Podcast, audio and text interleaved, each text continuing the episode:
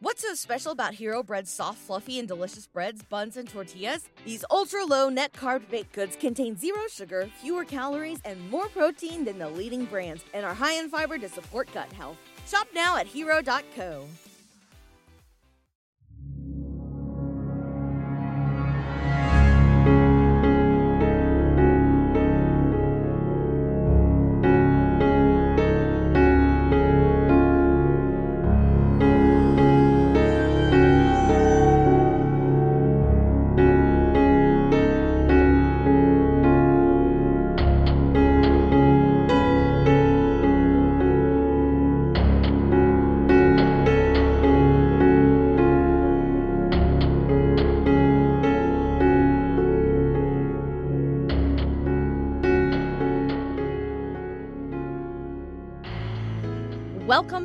to the Paranorm Girl podcast. I am your host, Kristen. Sasquatch is the topic we will be discussing this season. What an interesting creature. I think it will be very interesting to see where the season takes me. Bigfoot, much like our last focus, uh, is yet another subject where I will be starting at zero and working my way through a lot of the information and the stories for the very first time. However, there is a major distinction regarding this one. I don't care who you are, where you grew up, how you grew up, the concept of UFOs and aliens is kind of inescapable to a certain extent. They are everywhere that you turn in pop culture. It's a topic that you don't necessarily need to have thoroughly researched it to understand the basic idea. Bigfoot as a staple of pop culture, not so much, not not as much. Um, I have not had personal experience with it, nor have I had any personal close relationships growing up where Bigfoot was a topic that came up. Uh, I've not spent any great deal of time thinking about it or, or watching the documentaries or reading the literature. And in a way, I think it's it's going to be both a hindrance and a benefit. With UFOs, I had at the very least enough influence. Maybe not information or specific details, but influence of them growing up that I was able to have some sense of an opinion long before the season finale. That initial opinion being that, of course, we are not alone in this universe, and there's something to these sightings. But I don't know what I think or feel about Bigfoot at this early stage. It is uh, sincerely a mystery to me. That said, I am open minded to the concept and more than willing to learn everything I can about it and share it with you all, of course. There is also uh, something quite different about this season's topic that uh, sets it apart from anything that I have covered on this show before. And that is that this phenomenon of Sasquatch may not be as uh, paranormal as one might think. Uh, I have not had enough time in the early reading to claim this for certain, but from what I am gathering thus far, um, as mysterious as this creature may be, it very well could be a fellow resident of this here physical reality, an animal, elusive and rare enough to have remained undiscovered and unrecognized by science at large. That is not to say that scientists are not playing a, uh, a part in this investigation. Quite the contrary. Evidence has been and is currently being collected and analyzed as we speak. And we have an incredible number of scientists, anthropologists, biologists, historians, um, educators, and, and other just immensely intelligent folks in logically and analytically based fields of study who have been compelled enough by that evidence to study this phenomenon. Stigma be damned.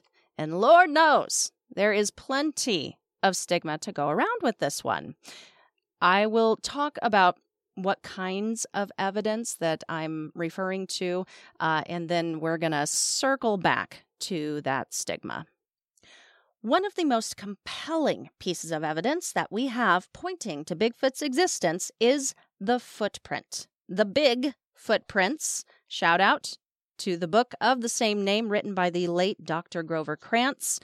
That is uh, a name that'll come up again, I am sure. He was very important to this field of study and kind of cool and serendipitous and synchronistic. Used to be a professor at WSU, about a five minute walk from my house. Small world. Actually, this is kind of funny and ties into the stigma that's associated. I was given a tip not too long ago that WSU hosted a Bigfoot exhibit. And I was so excited and filled with like childlike glee as I picked up the phone and and and dialed the number for the archaeology or uh, anthropology department. I, I don't remember who I called. It was uh, a couple of weeks ago. So it's ringing, and I'm like, ooh I'm to go look at some footprint casts and see me some Bigfoot doo doo. And, and uh, th- this, this young fella answered the phone and was like, hello, this is such and such at the anthropology department and blah, blah, blah, blah.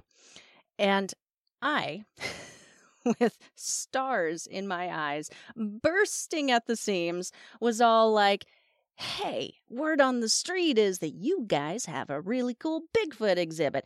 I would like to come learn about Bigfoot. How can I make this happen, brah? And the silence that he silenced, dudes, was intense. So loud. I immediately realized he didn't know what the heck I was talking about. But also, uh, when his response finally came, he had a tone that said to me that made it kind of clear that he thought he might be talking to a crazy person. He was all like, mm, "No." that's that's not really something that we would have here. So, so no dice there. That's okay. Uh, my my my hopes were dashed. My dreams were were burned to the ground. That's okay because instead, I reached out to Dr. Jeffrey Meldrum at Idaho State University to ask about coming to see some of his specimens. I shall be making that journey to Pocatello in just a couple of weeks. Shout out to Tim and Dana Halloran of the Bigfoot Influencers podcast and book for recommending that I do so. Dr. Meldrum is a very nice, very knowledgeable chap in this field, and he was more than happy to add my visit to his schedule, which is such an honor.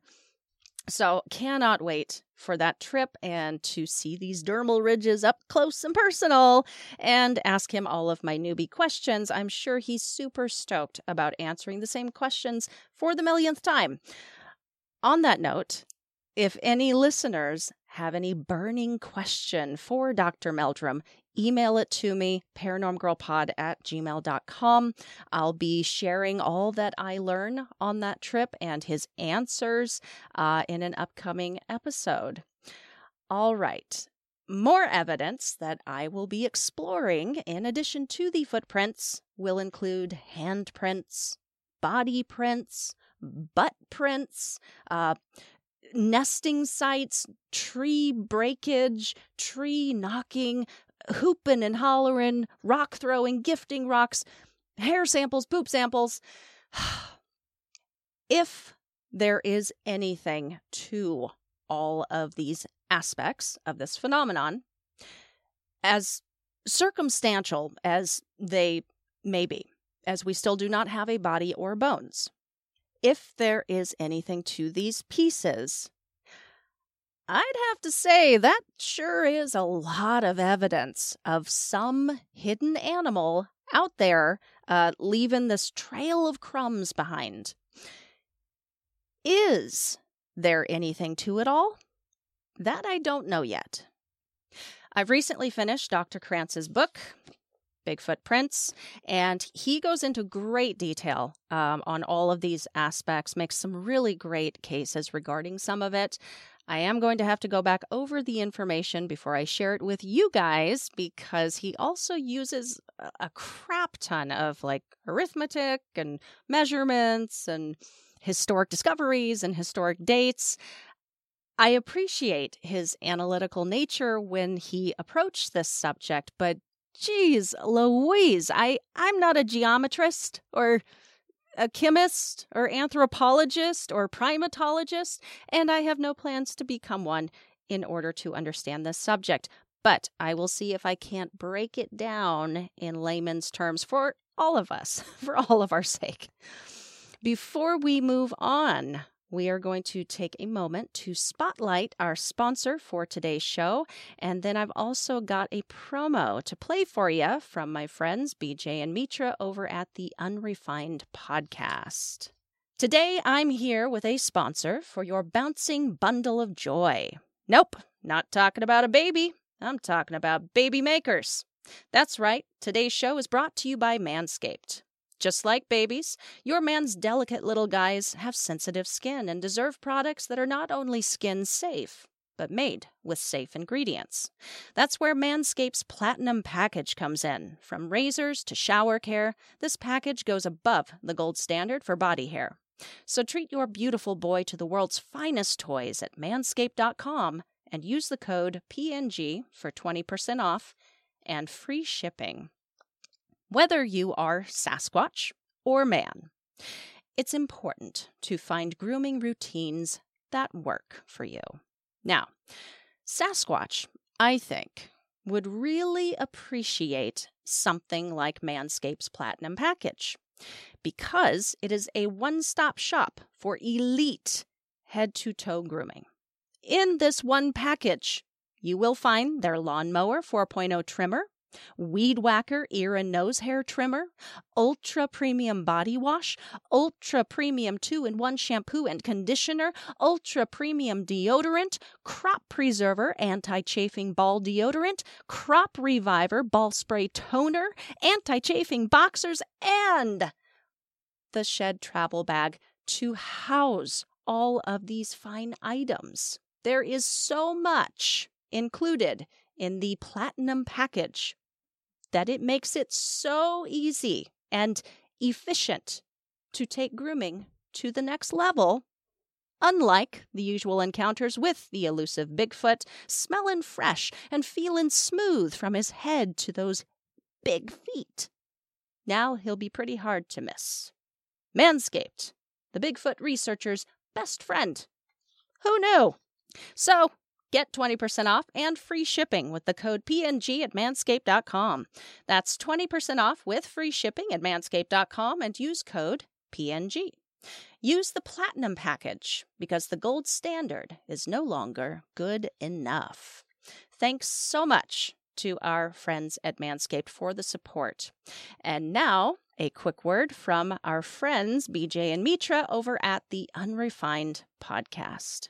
Hey, this is BJ. And this is Mitra. And we're from the Unrefined Podcast. Do you like ghost stories, urban legends, spooky tales that will chill your spine? Whoa, whoa, whoa. What? I just, I'm just getting into it, okay? Just a little bit. But seriously, if you want to hear us talk about all things that are unexplained, but with a good sense of humor, then tune into Unrefined, your favorite paranormal podcast. New episodes out every Wednesday, wherever you get your podcasts. And make sure to subscribe to get the latest episodes of Unrefined right to your device. Before I get to talking about the stigma, uh, just real quick, I wanted to uh, share some of the resources that I'm going to be using here at the start. In addition to Dr. Krantz's book, um, I've also got the Bigfoot Influencers, uh, but of course, Bigfoot, the history and legacy of America's most controversial cryptid, Volume 2 of the Bigfoot Report by Tom Lyons. And uh, th- those are all uh, e copies that I grabbed. I also picked up hard copies of Dr. Jeffrey Meldrum's book, uh, Sasquatch Legend Meets Science. I've got The Beast of Boggy Creek by Lyle Blackburn. Um, Where Bigfoot Walks by Robert Pyle. And oh, this is really cool. Um, everything that you need to know guide to finding Bigfoot, the show. and the crew and and their thoughts and and their evidence. Uh, also, I started watching the show. You guys, so good. Anyway, um, it, it, seems like a lot. Uh, there will be even more added to the pile as we make our way through the season. Thank you to my awesome patrons uh, for supporting the show and making it possible for me to get all of these materials. Uh, y'all are freaking rad, man. Speaking of which, shout out to my newest patron, Lucky Seven Nico, recently joined my researcher tier. He's been listening for a few months now and says he's really into cryptids and looking forward to the new season. Uh, to my patrons, I offer a shout out of their social media of choice, uh, their profile of choice, or a special message to anyone that they would like to say something to. And Lucky Seven Nico uh, wanted me to shout it out to Jim Harold for helping him find this show. So thank you so much, Mr. Harold, and way, way cool, Nico. Welcome aboard, and I thank you so much. You your support means so much to me. All right. Now, let's talk stigma. I thought the stigma with UFOs was going to be bad. And it is. But lessening more and more these days as we uh, collectively continue to include it in our realm of possibility. We may not know exactly what it is, but we are coming to terms in general as a species with its reality. Sasquatch is another matter entirely. And I honestly do not get the high level of skepticism here. Because, as you may have heard, if you're into this subject, if you've listened to any other podcast about it, you may have come across this, but there are literal animals that we fully accept as real today that once upon a time were thought to be mythological beasts, and people were nuts for believing them to be real. A monstrous beast with the head of a fox, the hands of a man, the tail of a monkey, and a bag to carry its young was how Amerigo Vespucci described the kangaroo in 1499. Early explorers came back describing man eating monsters, strong, powerful, with a wild roar. While this creature had been known to native Africans for centuries, it would not be officially recognized as real by the scientific community until the mid 1800s. The first non African scientifically recorded observation of a gorilla was made by Thomas Savage and Jeffries Wyman in 1847, who brought back some bones and skin that they had found and came back to the States describing a new species of ape. The same one that had been known and described, again, for centuries by those who had seen and encountered them. Hmm.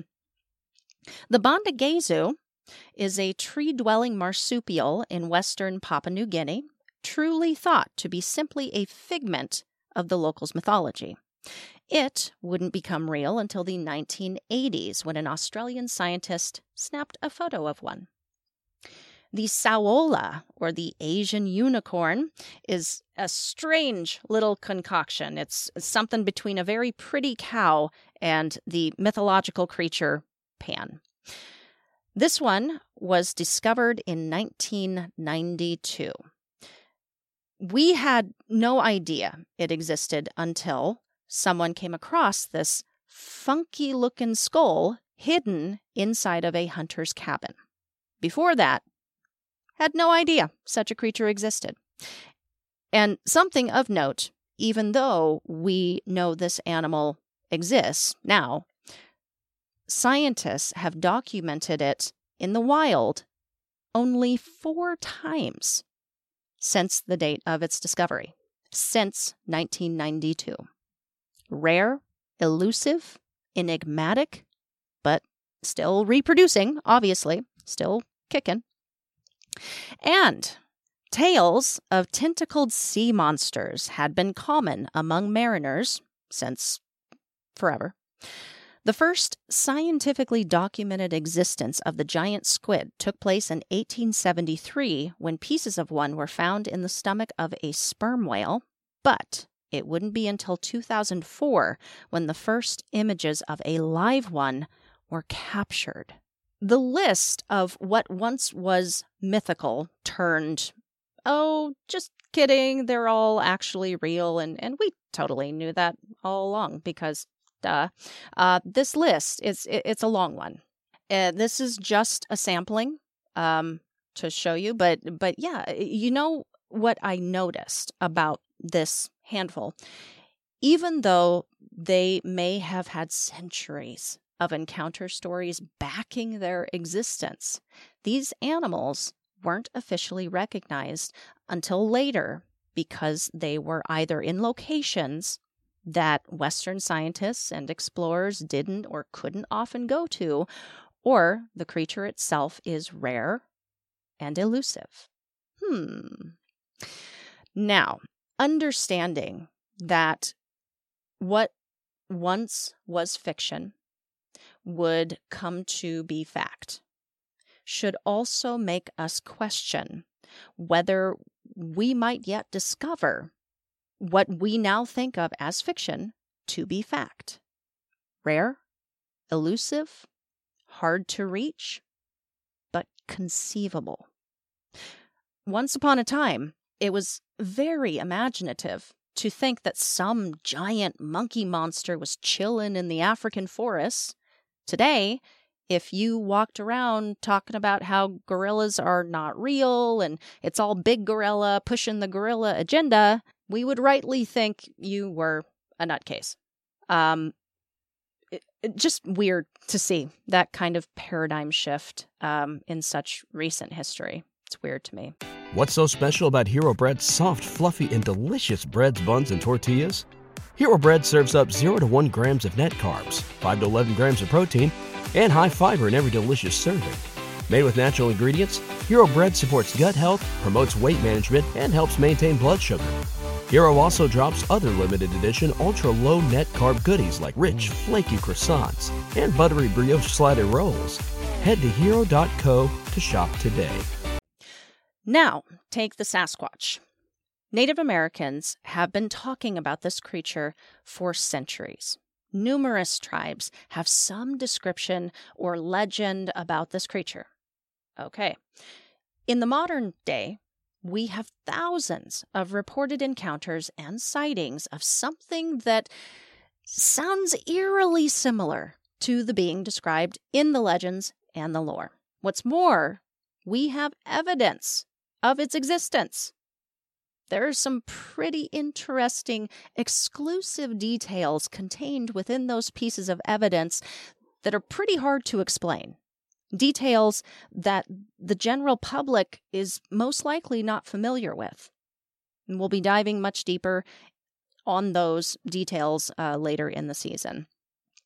Now, what is bothersome to me with the uh, skeptical take on this subject, and I, I have to assume uh, is bothersome to those who work so closely with it and have dedicated their lives to the study of it and spend so much time looking very closely at these pieces of evidence, is this.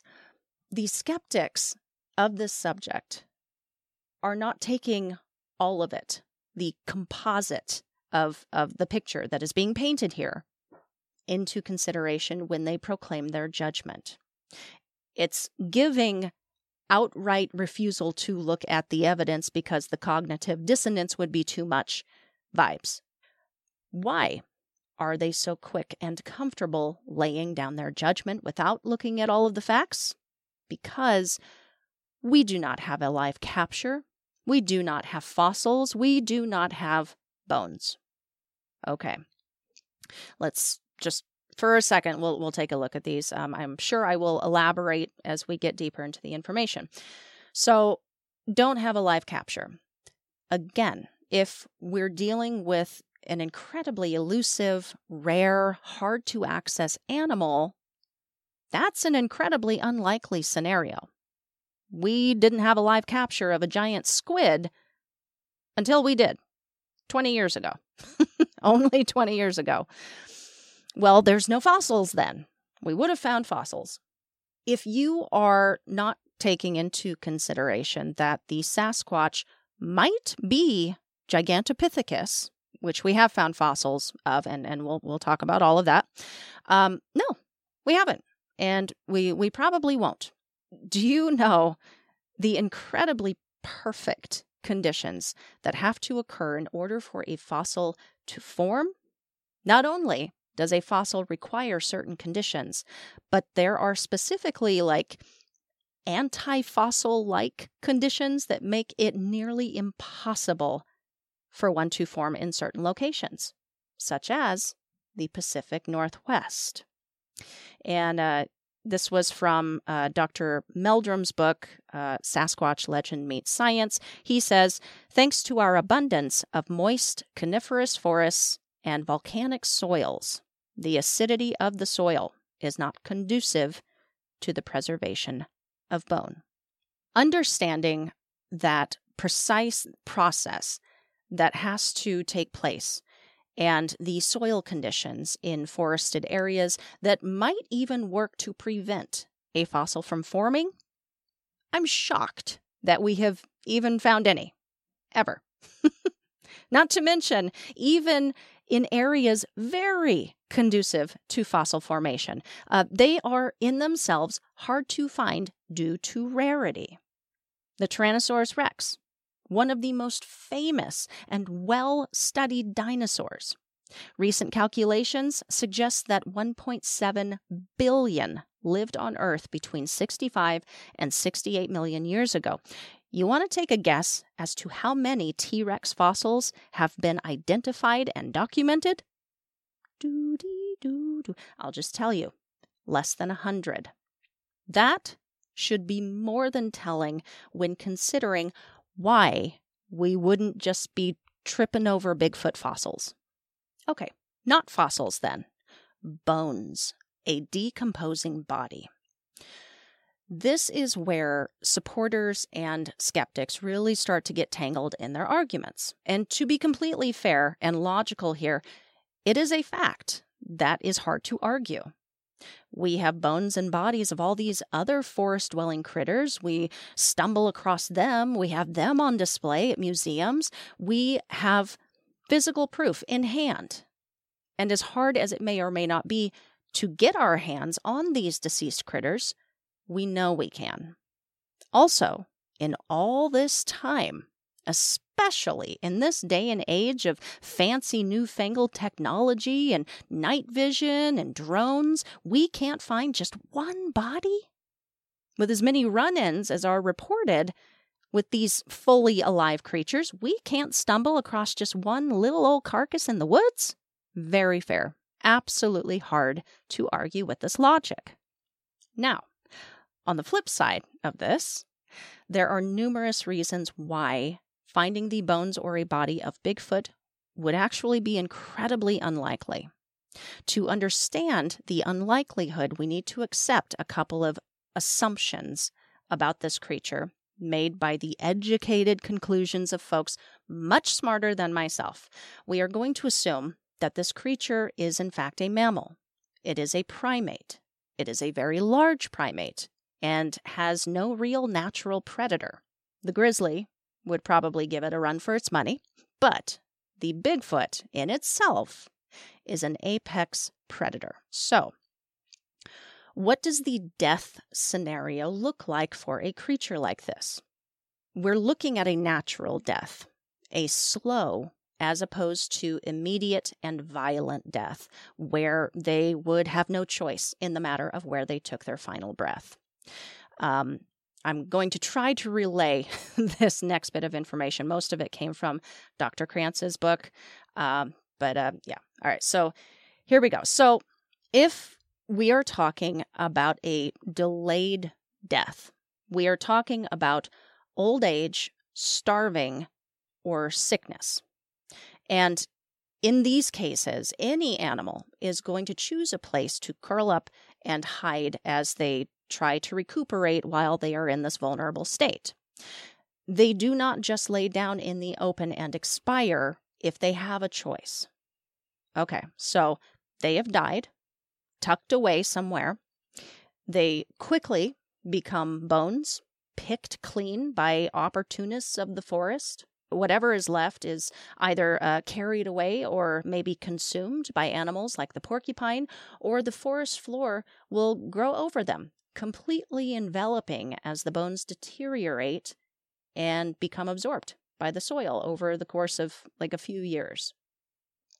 And this is how it often plays out for the carnivore carcass. That is why people don't often stumble across a carnivore body in particular unless there was human involvement in that death or, or if it was a sudden death. Otherwise, it is rare to just stumble upon remains of a bear or a cougar in the wild. And in his book, Dr. Krantz said that as of writing it, after decades of having studied the phenomenon, he had yet to meet someone who had found the remains of a bear that hadn't been killed by human activity. It's crazy. After decades. So, beating a dead horse here. Pardon the pun. But this deducing really starts to make sense so long as we understand Bigfoot is rare. Because then we would compare a very low number of remains discovered to the population of a species like the black bear.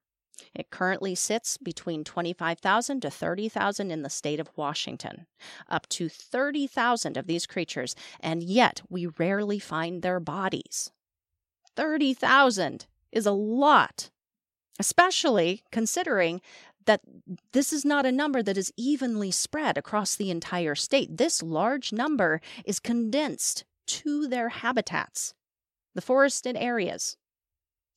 Now, if we compare the number of Sasquatch footprints found compared to bear prints, Krantz suggested that we'd be looking at like one Sasquatch for every 100 bears.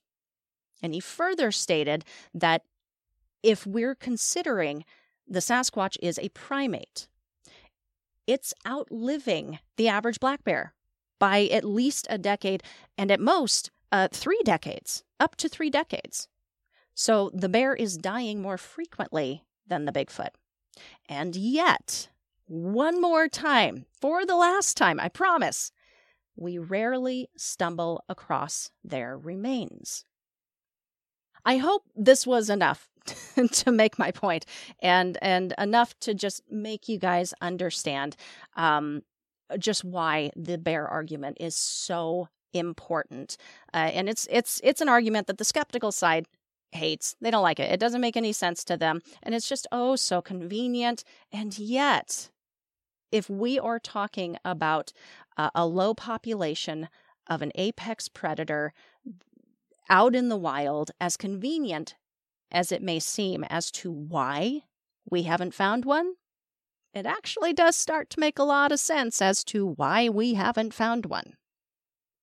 And not to mention, not everyone tromping around in the deep forest uh, is keeping their eyes peeled for a pile of Bigfoot bones to begin with.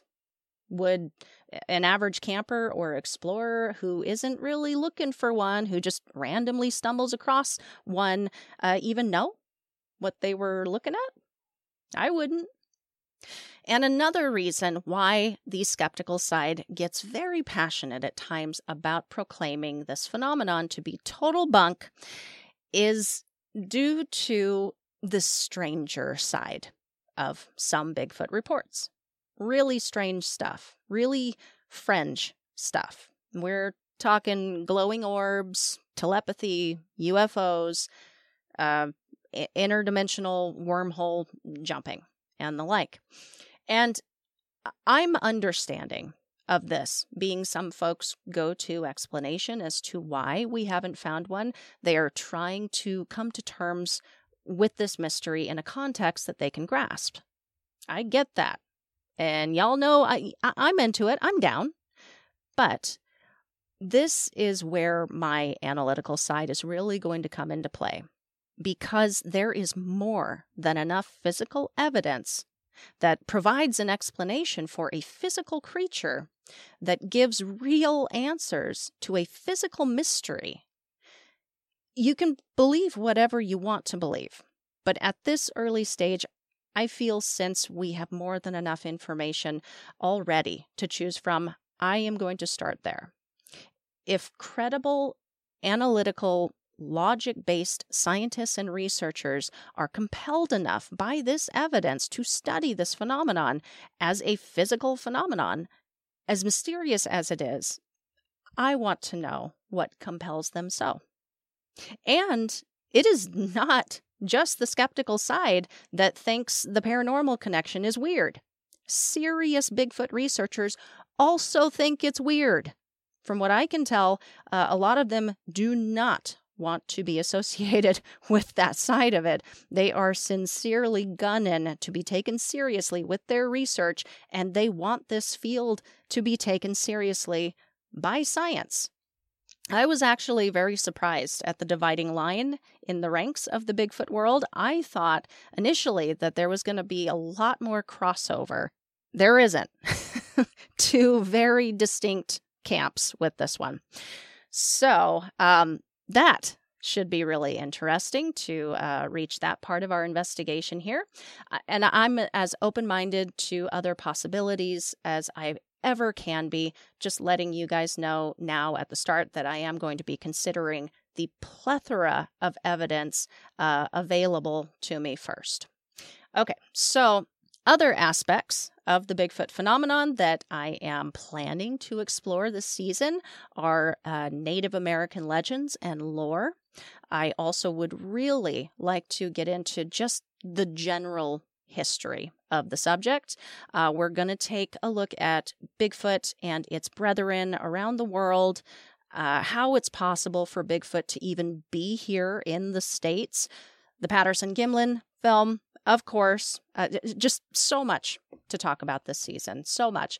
Which reminds me, Sasquatch is such a huge topic, y'all. My intention for this season was to investigate Bigfoot, but also cryptids in general. That was before I realized what a monstrous feat that, that was going to be. Uh, I prefer to go into depth, deep depth about everything that I talk about on the show. And that being the case, I needed to narrow the focus down just a little bit, just to Sasquatch.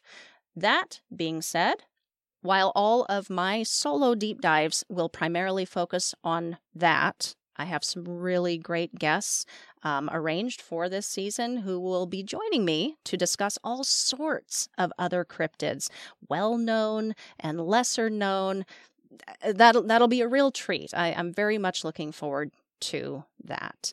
With that, let's go ahead and wrap up our intro to the subject. Thank you guys for joining me for the latest chapter of the Paranorm Girl saga. Uh, should be a really interesting and fun season. All right, all for now. Stick around for a final note. For 33 years, Peter Rona has pursued an ancient, elusive animal. He and his team have gathered enough evidence to prove physical size and possible shape of his scientific prey. This creature is understood even better thanks to its ancestors that go back to the dawn of complex life. Rona's animal was actually believed to have gone extinct some 50 million years ago. But he has more than enough evidence pointing to the creature's current existence and works diligently passionately to find one. And when asked if his decades long pursuit has frustrated him, he is quoted as saying, No, it's science. It's detective work. It's about racking up one clue after another. Because this creature he is speaking of has never been seen, but is indeed considered very real based on its ancestral links and an imprint it leaves behind in the soil. I am talking about an animal called a Paleodictyon nodosum. This thing is thought to be a living creature that produces incredibly intricate burrow systems on the ocean floor. It's thought to be some form of a worm. It's thought its burrow's construction functions as a food net of sorts. But all of these theories and thoughts about this animal are widely debated. Scientists have run many tests on the burrows, including searching for markers of DNA, and yet are unable to reach a single conclusion about the form that Paleodictyon nodosum takes. But they keep trying and looking and testing and diving even deeper in hopes of finally making this discovery. Because one thing none of them have any trouble agreeing on is that there is more than enough evidence suggesting that these burrows are caused by this creature. Something is making the burrows. Something is leaving the imprints. Much like the Bigfoot, P. nodosum is rare, elusive, and hard to reach. It has historical anthropological precedence. It leaves behind compelling clues. And yet, this hidden animal is considered real, whereas Bigfoot is considered impossible. And if you think, well, yeah, it's a worm, the smallest of all creatures, hidden in the depths of the ocean, compared to some giant humanoid monster hiding out in the woods, apples and oranges. I guess I just don't get the difference, or why the size difference matters. There is an estimated 8.7 million classified species in the world, and scientists estimate there are still around 5 million left to be discovered. We are discovering new species all of the time. And it's not just small ones. A marsupial tree dweller just back in the 80s, a jungle cow unicorn in 92, a giant squid 20 years ago? With so many species left to be discovered, are there really folks out there who believe there are no more large animals to be found? Especially ones low in number, who perhaps don't want to be found, residing in areas of our world that are hard for humans to explore. Well, I think it possible. In fact, I think it's probable. There is still so much of our world that remains unexplored, undiscovered. Just imagine what we will come to know with enough time, effort, and access. Stay up to date with my progress this season and be notified whenever a new episode is released by following the show on any or all of the socials at Paranorm Girl Pod. I invite you all to reach out anytime with your thoughts and suggestions at paranormgirlpod at gmail.com. And if you are already a fan of the show and looking for ways to support what I do over here, think about becoming a patron this season. You can get in for as little as a dollar and enjoy early access to video episodes and some of my backstage guest chats. Or you can join any of the other patron levels up to my $10 tier and enjoy early access, all backstage guest chats, your choice of PGP merch, exclusive check in videos. I recently just added that perk the choice is yours, and all are welcome. Join me next week for the first guest of the season. I got to sit down with the creator of the Tombstone Wild West Paracon, Mr. Bruce Burnett. We had a really, really fun conversation, and I am thrilled to be able to share it with y'all. Catch that one Tuesday. Have a great rest of your week, chaps. I'll see y'all next time. For now, and until then, stay safe keep the nightlight on and sleep with one eye open.